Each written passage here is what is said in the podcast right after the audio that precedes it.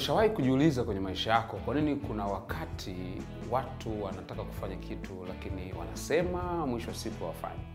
Au umeshawahi kujiuliza kwa nini kuna watu wengine wanaonekana kila wanachokiwaza wakianza kukifanya kinafanikiwa, na wengine wanawaza mawazo mengi lakini mwisho wa siku yanaishia tu kwa maneno na hayaleti matokeo yoyote yale.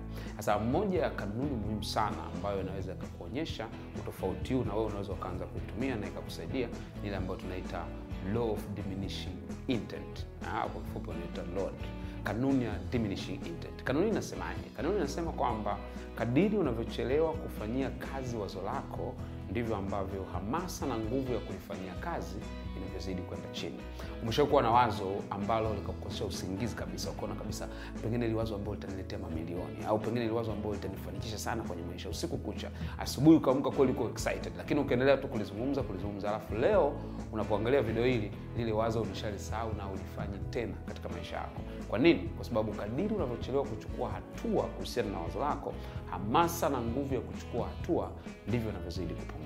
Sasa lazima uweze kujua namna gani kanuni hii unaweza ukaitumia kwenye maisha yako, kwa sababu kanuni hii manaake inakuletea disadvantage. Kwa hiyo ili uweze kuitumia vizuri, manaake lazima uhakikishe muda wako wa kuwaza na muda wa kutenda unafupishwa sana. Sasa kuna mambo manne unaweza kuyatumia ili yakusaidie kutumia kanuni vizuri kwenye maisha yako, ili ile diminishing intent isiwe na athari kwenye maisha yako. Kwa jambo la kwanza ambao unaweza ukalizingatia na ambao lazima ulifuatilie, tunasema usisubiri kupata hisia. Watu wengi sana wanapopata wazo au wanapopata kitu cha kufanya wanasubiri kuwa na hisia eh? Wanasema nasubiri nijisikie kufanya. Hapana, mafanikio haupati mafanikio kwa sababu unafanya vitu unavyojisikia. Unapata mafanikio kwa sababu unafanya vitu unavyohitajika kufanya. Kuna tofauti kubwa sana kati ya kuwa emotionally driven na kuwa discipline driven, kuendeshwa na hisia na kuendeshwa na nidhamu. Kitu kitakachofanya wewe utimize malengo ulionayo kwenye maisha yako ni kutokuwa mtu ambaye unaendeshwa na hisia, badala yake kuwa mtu ambaye unaendeshwa na nidhamu.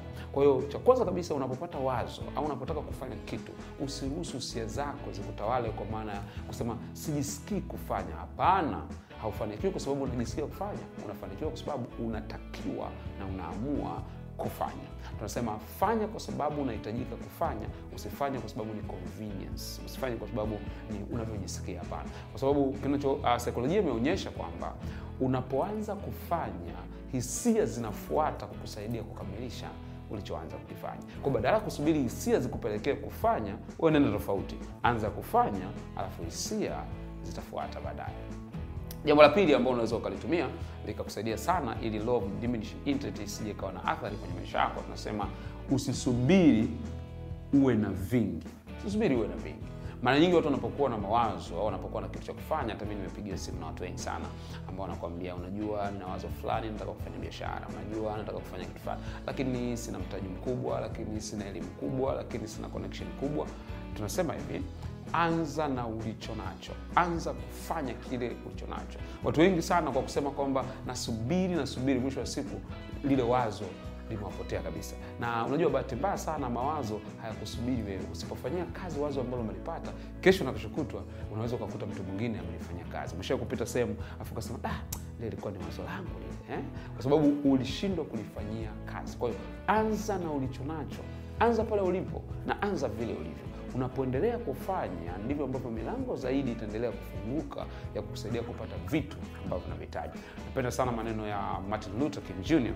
ambaye alisema if you cannot fly run, if you cannot run walk, if you cannot walk crawl, but in any way keep moving to your destiny. Akimaanisha kama huwezi kuruka basi tembea au kimbia. Kama huwezi kukimbia tembea. Kama huwezi kutembea tambaa. Lakini kwa namna yoyote ile, kila siku lazima ufanye kitu kuelekea katika hatima yako. Kwa hiyo hata wewe lile wazo lilonalo usiendelee kusubiri sana, kwa sababu mwisho wa siku nguvu na hamasa itapotea kulingana na hii kanuni. Unachotakiwa kufanya kuhakikisha nini kidogo ninachoweza kufanya. Je, hata naweza kuandika kitu kuhusiana na wazo, naweza kupiga simu, naweza kwenda sehemu kujifunza, naweza kumtafuta mtu wa kuongea naye. Tafuta kitu ambacho kiko ndani ya uwezo wako. Tatizo la watu wengi ni kwamba wanatafuta kitu ambacho kiko nje ya uwezo wako. Kanuni ya maisha inasema huwezi kupata kitu ambacho hauna kama hujatumia vizuri kitu ulicho nacho. Kwa swali la msingi kwangu kwako ni kwamba je, umetumiaje ulicho nacho kupata ambacho hauna? Jambo la tatu ambalo natakiwa kulizingatia kwenye kanuni ya uh, the law of diminishing intent nasema tafuta accountability partner tafuta mtu wa kukuwajibisha, tafuta mtu ambaye anaweza akakupa msukumo katika unachokifanya. Unajua, wakati mwingine kama binadamu tunapoteza ile hali yetu ya kutaka kufanya vitu. Unaweza watu wanaenda kwenye semina au watu wanaweza ukaangalia video ukasema, kuanzia leo nataka nianze kufanyia kazi wazo sababu, lakini baada ya muda ile hamasa inapotea, au umesha kusoma kitabu kikutia hamasa ukasema kuanzia leo nataka kuwa nafanya vitu fulani. Wengine ukuta amejifunza ame, kuhusiana na mambo ya afya, nitakuwa nakula vizuri, nitakuwa nafanya mazoezi, nitakuwa nasoma vitabu, nitakuwa naweka akiba, lakini baada ya muda vile vitu vyote vinapotea.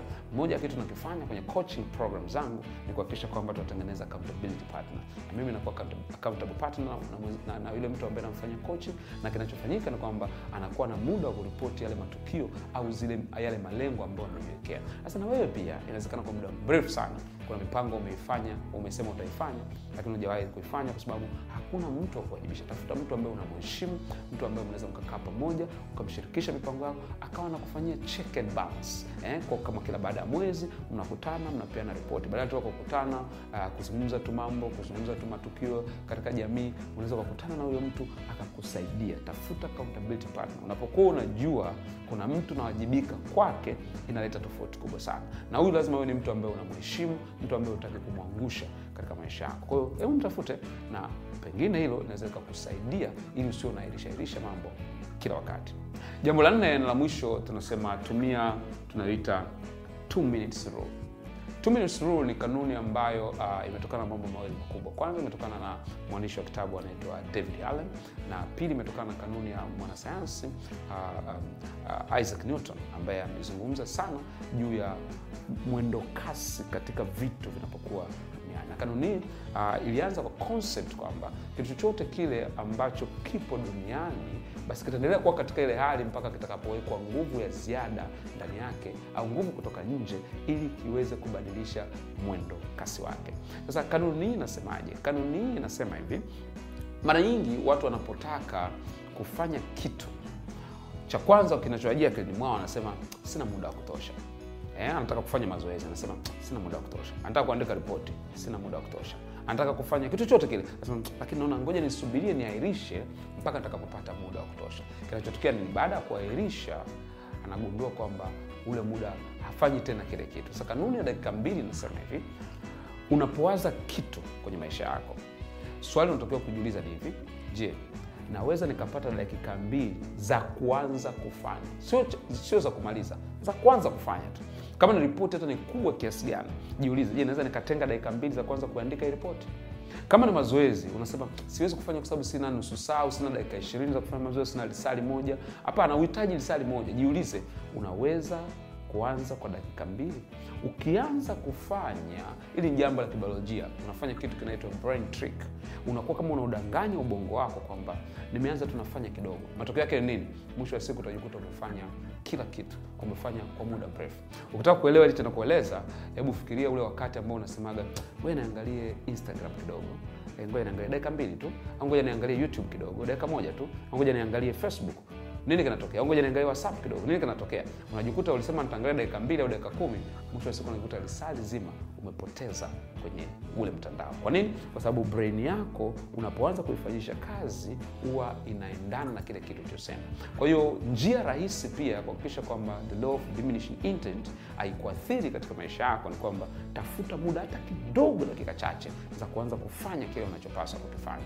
Kama unataka kuelewa namna nzuri ya kushinda tabia ya kugairisha mambo, ningekupa ushauri utafute kitabu changu kinaitwa Ishinde Tabia ya Kugairisha Mambo, ambazo namba unaziona hapo kwenye screen. Unaweza ukapiga simu na ukakipata kokote pale ulipo Tanzania au nje ya Tanzania. Pia kuna njia, tuna mawakala wamesambaa duniani kote, unaweza ukawapata na katika mikoa yote Tanzania unaweza ukapata. Kitabu hiki ni muhimu. Kwa nini? Kwa sababu kwanza kinaeleza kwa nini watu wanairisha mambo. Nimeeleza sababu za kisayansi, kibiolojia, kwa nini watu wanairisha, mifumo ya ubongo wako, limbic system na system inafanyaje kazi, lakini pia aina za wagairishaji nimeeleza karibu aina tano, lakini pia nimefundisha kanuni ya dakika mbili kwa kirefu sana na kitakusaidia sana. Tumewasaidia watu wengi kufanya mambo makubwa katika maisha yao.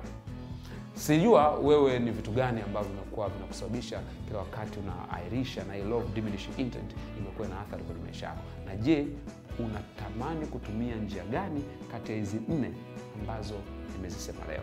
Hebu andika hapo chini kwenye comment ili tujadiliane pia kwa pamoja na tupate experience ya kila mmoja wetu, namna gani tunaweza tukatoka hapa tulipo ili tuende kule ambako tunakutaka. See you at the top.